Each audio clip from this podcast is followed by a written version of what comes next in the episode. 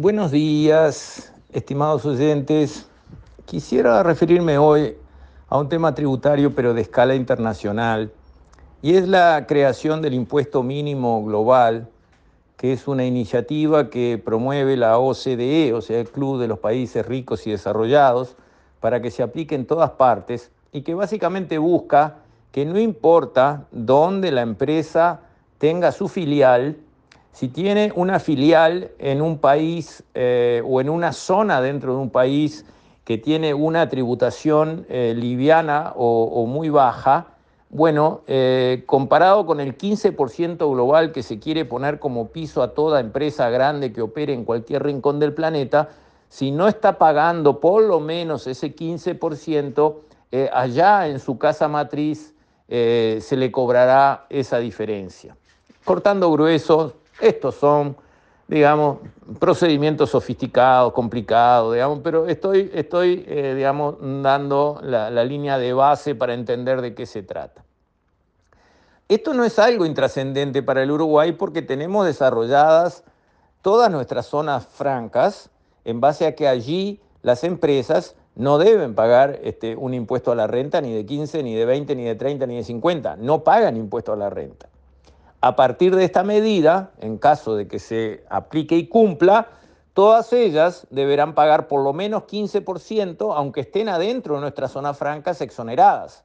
Y nosotros creamos nuestras zonas francas, las existentes de origen y las que se han ido sumando, y por ejemplo la que le dimos a una empresa como una planta pulpera, que le dimos una zona franca a la medida alrededor, para que no paguen esos impuestos, a cambio de lo cual atraemos esas inversiones que si no, no habrían venido y que si aplicamos estas normas no van a venir en el futuro, van a preferir instalarse en otro lugar donde paguen impuestos también, pero donde estén adentro de los mercados importantes en vez, de estar afuera, etcétera, etcétera, etcétera, etcétera. Por lo tanto, para Uruguay esto no es un asunto inmaterial, todo lo contrario, es un asunto importante y empieza a regir teóricamente el primero de enero de 2024, mañana de tarde. Bien. Entonces, empecemos a revisar un poco de dónde viene esto, para entender dónde estamos y empezar a pensar qué debemos hacer. Esto arranca con el tema de la guerra contra las drogas, que fue una bandera que levantó los Estados Unidos. Creo que fue en época de Reagan que el presidente dijo, vamos a dar una guerra a las drogas. La guerra a las drogas empezó en un tema de combate militar a punta de pistola, enfrentar a los narcotraficantes, capturarlos, ponerlos presos y atacar y atacar y atacar llamémosle así, militarmente, y después vino aquello de follow the money, sigan el dinero, porque el narcotráfico es por plata, mueve grandes cantidades de dinero, cuando uno mueve dinero deja rastros y de esa manera persiguiendo por dónde se movía el dinero es que se conseguía capturar a algunos narcotraficantes, sus colaboradores, requisar sus propiedades y debilitar este, la organización. Bien, eso fracasó en cuanto a lo que es la parte militar. Ha habido miles, cientos de miles de muertos a lo largo de las décadas, miles de millones de dólares gastados y cada vez hay más narcotráfico. O sea que esa guerra se perdió y esa línea conceptual de ataquemos el narcotráfico a balazos, creo que hay que ponerla sobre la mesa, reconocer su fracaso y buscar otras alternativas. Pero lo que quedó vivito y coleando es el tema de follow the money, seguir el dinero con motivo de que había que combatir el narcotráfico, se empezaron a vulnerar los secretos de los sistemas bancarios, la privacidad de las personas. Al final aquel gran objetivo de combatir el narcotráfico se volvió tan importante que ya no importaba que usted sea dueño de su cuenta y pueda tener su privacidad y nadie tenga que saber ni usted, ni su sociedad anónima, ni su empresa, sino que había que abrir todo y acceder a todo. porque Y bueno, porque eh, eh, tenemos que combatir el narcotráfico que arruina la vida de nuestros hijos. Eso quedó y eso ganó. El combate al narcotráfico a tiros perdió, pero el avance sobre la intimidad, la privacidad y los secretos debidos a las personas y empresas, eso cayó. Después de eso vino el atentado a las Torres Gemelas, que fue un sacudón para Occidente como no se podría haber imaginado uno mayor. Si uno quiere imaginar cómo hacemos para que unos terroristas sacudan hasta los cimientos a Occidente, bueno, creo que al más imaginativo y loco se le hubiera ocurrido que un terrorista iba a ser capaz de voltear delante de la vista de todo el mundo y filmado por todo el mundo los dos edificios icónicos del capitalismo mundial, las Torres Gemelas de Nueva York, y sucedió.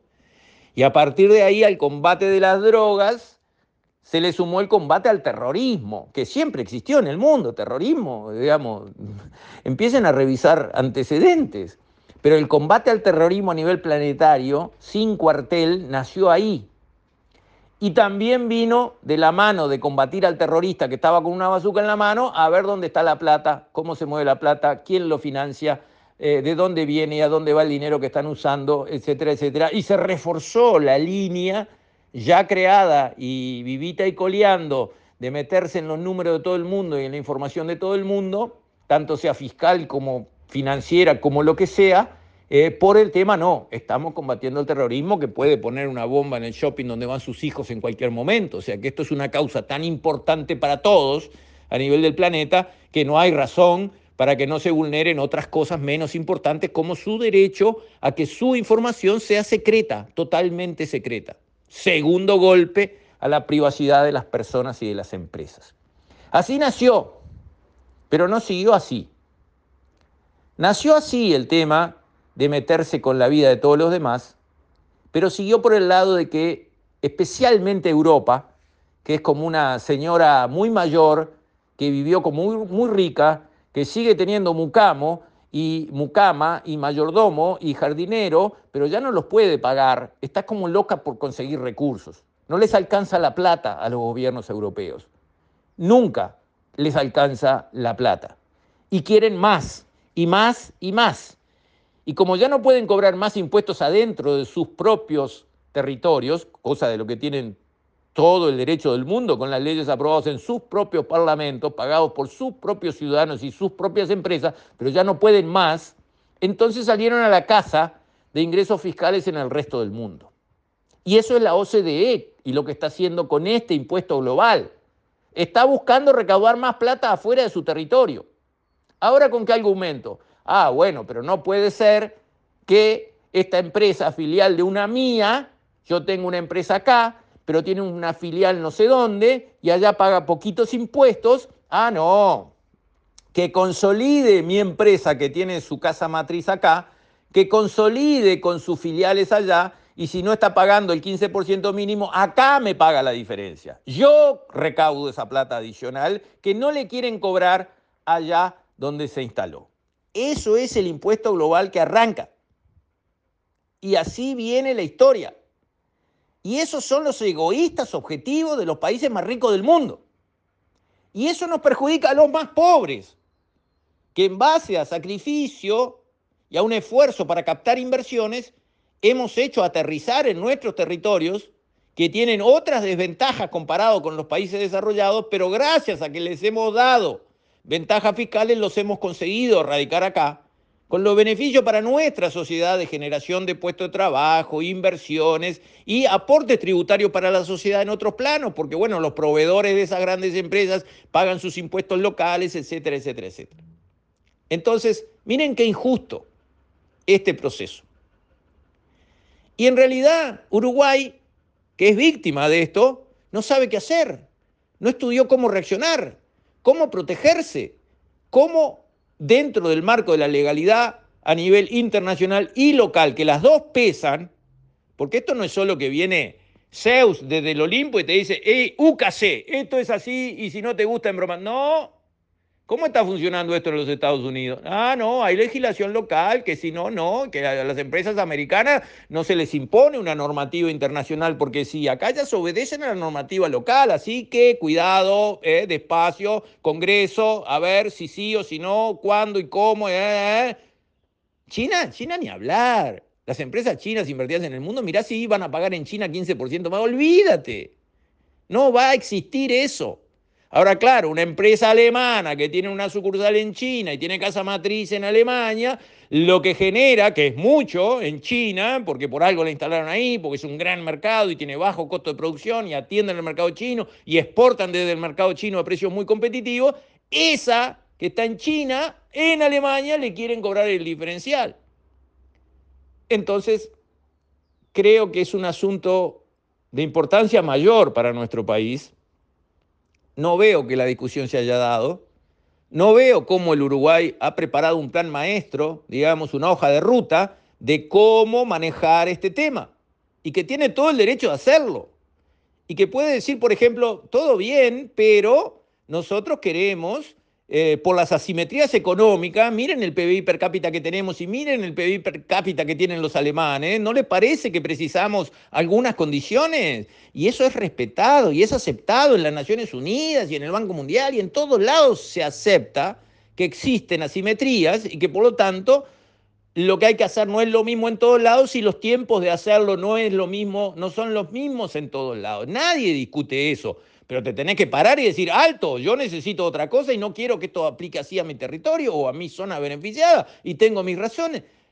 Y además, también se pueden prever paquetes de compensación domésticos para aquellas empresas que no tengan más remedio que caer adentro de esta trampa para darle más plata a los gobiernos europeos que la gastan y la despilfarran, también se puede establecer otras herramientas locales de compensación para que las grandes empresas, porque esto no es para las pequeñas pymes, para las grandes empresas, dependiendo de una cierta facturación global, bla, bla, bla, este, es complicado. Bueno, pero también el gobierno puede decir, bueno, yo te doy un marco que no solamente no pagas impuesto a la renta, sino que tenés estas otras compensaciones y en, en ese paquete todavía le sirve a esas grandes empresas tener sedes en un país como Uruguay. Pero esto es un debate que hay que darlo, son estudios que hay que hacer. Son propuestas que hay que tener listas, es un plan maestro que hay que manejar. ¿Dónde está? ¿Quién lo hizo? ¿Qué es lo que vamos a hacer? Nada. Yo me considero una persona bastante entendida de la realidad económica del país y que trato de informarme y estar al día. Yo no lo sé, no sé, no tengo idea de todo esto. ¿Quién lo sabe? ¿Quién trabajó en esto? ¿Quién estudió? ¿Quién se preocupó de defender los intereses de Uruguay? ¿Dónde está nuestro plan? ¿Qué es lo que vamos a hacer? ¿O vamos a hacer una hoja que lleva el viento y que pase lo que tenga que pasar? ¿Ese es el esquema de defensa de los intereses del país que estamos aplicando? Espero escuchar respuestas. Y con esto, estimados oyentes, me despido. Hasta la próxima, si Dios quiere.